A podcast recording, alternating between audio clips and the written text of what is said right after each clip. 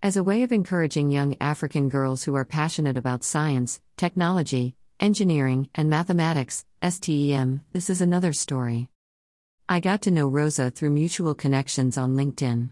I wanted to learn more about her journey in the field of renewable energy as a young African woman. Here is her STEM story. Hi, Rosa, thank you for taking time to speak with me today. You are welcome to today's episode of Words That Count. Thank you for having me. Kindly introduce yourself, please. My name is Rosa Monique Mefa Diangba, a Ghanaian by nationality, from the Volta region. I am currently a PhD student in Sustainable Energy Technologies at the Kwame Nkrumah University of Science and Technology, KNUST, in Ghana. Briefly walk us through your childhood to where you are now. I had most of my upbringing in the eastern part of Ghana, that is Koforidua, where I lived for the biggest part of my childhood. I attended all my early school in the same region and proceeded to Aburi Girls Senior High School for my secondary education. I had all sorts of plans for my future while in primary school. At some point, I wanted to be a journalist. I think this was because I loved reading very much. I remember there was a day I went to the library and picked a book full of picture. My teacher called me, swapped it with another thick book full of short stories. That's how I started getting hooked on reading. I read all sorts of novels and books. That's why I thought I would maybe be a writer or journalist someday. Then I went to junior high school and fell in love with technical drawing and decided I was going to become an architect. When I was in senior high school, I enjoyed general science and decided I was going to become a medical doctor, specifically a pediatrician because I love children. I really don't know how, but I somehow found myself in the engineering field, haha. I ended up doing agricultural engineering for my first degree. So you see, my childhood was just full of ideas here and there. During my undergraduate degree, I took a course in renewable energy technologies and liked it most among all my courses.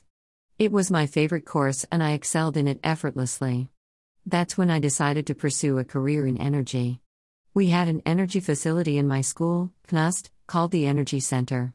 I was able to work there for my national service as a research assistant. I did some work in biofuels, conversion of sunflower into biodiesels. After that, I pursued my master's in renewable energy technologies, and I am here today. What challenges have you faced along this journey? There are so many things or experiences that have shaped my life to where I am now, and most of the challenges have been related to working in the midst of men right through my university education. I mean, I had to try and pull my weight with my male colleagues. I was in a class with five females and about 30 something males. I don't actually remember the exact number, but my career path has always been male dominated, and I have had to prove myself in a certain way, or I would not be respected or regarded. I actually don't know what it is that makes men feel like women are inferior or women know less than them. I always have to go the extra mile to be seen or to be noticed or to be accepted, appreciated, you know. It's been quite tough. For example, my job was mainly on project basis and my director would actually give tasks out. I sometimes felt like it was based on gender, thoughts like maybe Rosa can't do this because she's a woman and this person can do it better because he's a man. There are times I have clearly shown my dissatisfaction about this and others where I have had to let it slide. Another challenge is that the energy sector is choked with old men who do not want to retire. They're past retirement but are still working on contract basis. The saddest thing is they're not mentoring anybody.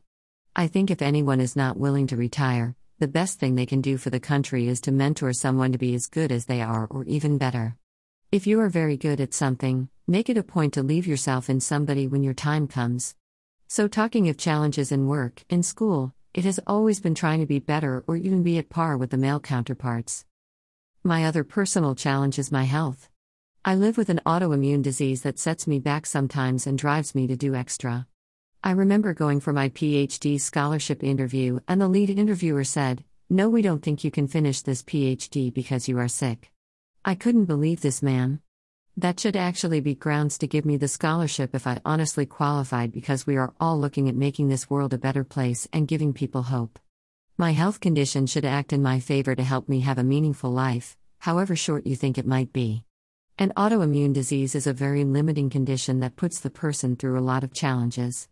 I believe it is such people that need more courage to achieve their dreams. This incident affected me in so many ways. I'm actually funding myself for the PhD because of the decision that was taken that day. I had to stop working and take on the PhD full time so that I finish in time. I'm determined to prove wrong these professors who think that I cannot make it. Not just for me, but for the next person behind me, someone's health shouldn't be a basis for discrimination. I have worked for many years and this health problem has not interfered with my work at any significant level. Yes, I had a very understanding boss, but that was because I always delivered on my assigned tasks. So I think people with challenges and health problems should be given equal opportunities to work, study, and become better people. We are all trying to do something for ourselves. Wow, wow, wow. This is very sad. I am deeply sorry you had to experience such a terrible thing. It should never happen to anyone. Yes, there have been setbacks, but what are some of the things you look at and feel so proud for not giving up on yourself? I was a member of the Future Energy Leaders for the World Energy Council, that was from 2017 to 2020. The Future Energy Leaders Program is a prestigious program that has 100 future energy leaders from around the world who come together to do projects and address issues concerning the energy sector around the world. So I was in the program for three years and I graduated with a silver badge. That's one of my greatest achievements. I have been recognized for some awards, 2019 nominee Rising Star Award Ghana Energy Awards, 2012 President Women in Engineering KNUST, 2011 Secretary Women in Engineering KNUST, plus others during my early school days. I have also been invited to various energy conferences worldwide, in Abu Dhabi, Portugal, Basel, Italy, Australia, plus the ones locally in Ghana. I'm also proud to have published some significant reports in the energy sector. More is yet to come regarding this.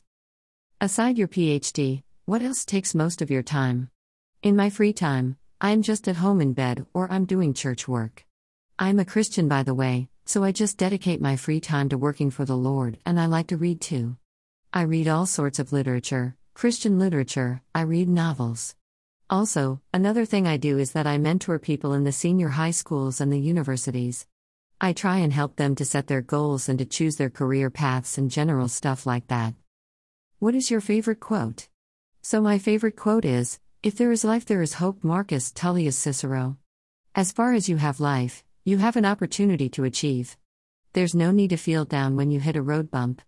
Just pick yourself up, re strategize, learn from your mistakes, and get going. What is your world of encouragement for a young girl out there who is struggling to fit into the STEM field? I'd like to encourage everybody out there who is facing a challenge of some sort or a difficulty or a disability, be it physical or mental. I just want to say that you can do it, keep pushing, do not give up, do not be discouraged by what others will say to you. Just believe in yourself, believe in God, and believe in the path that you have set yourself on. Just keep doing your best. Yes, you may hit a road, you may get to a point where things are so difficult that you cannot push. Just take a breather, just stop, reassess, see what you're doing wrong, see what you can do better, and start again. Do not be afraid to start all over again. Do not be afraid to make mistakes. Do not be afraid to do what you love to do. Just believe, have faith, and you will make it. Thank you very much, Rosa, for sharing part of your personal story with us. It's really sickening to see that we still have to deal with such behavior among humans. We at Words That Count see your work and support you 100%. Please don't give up, continue pushing.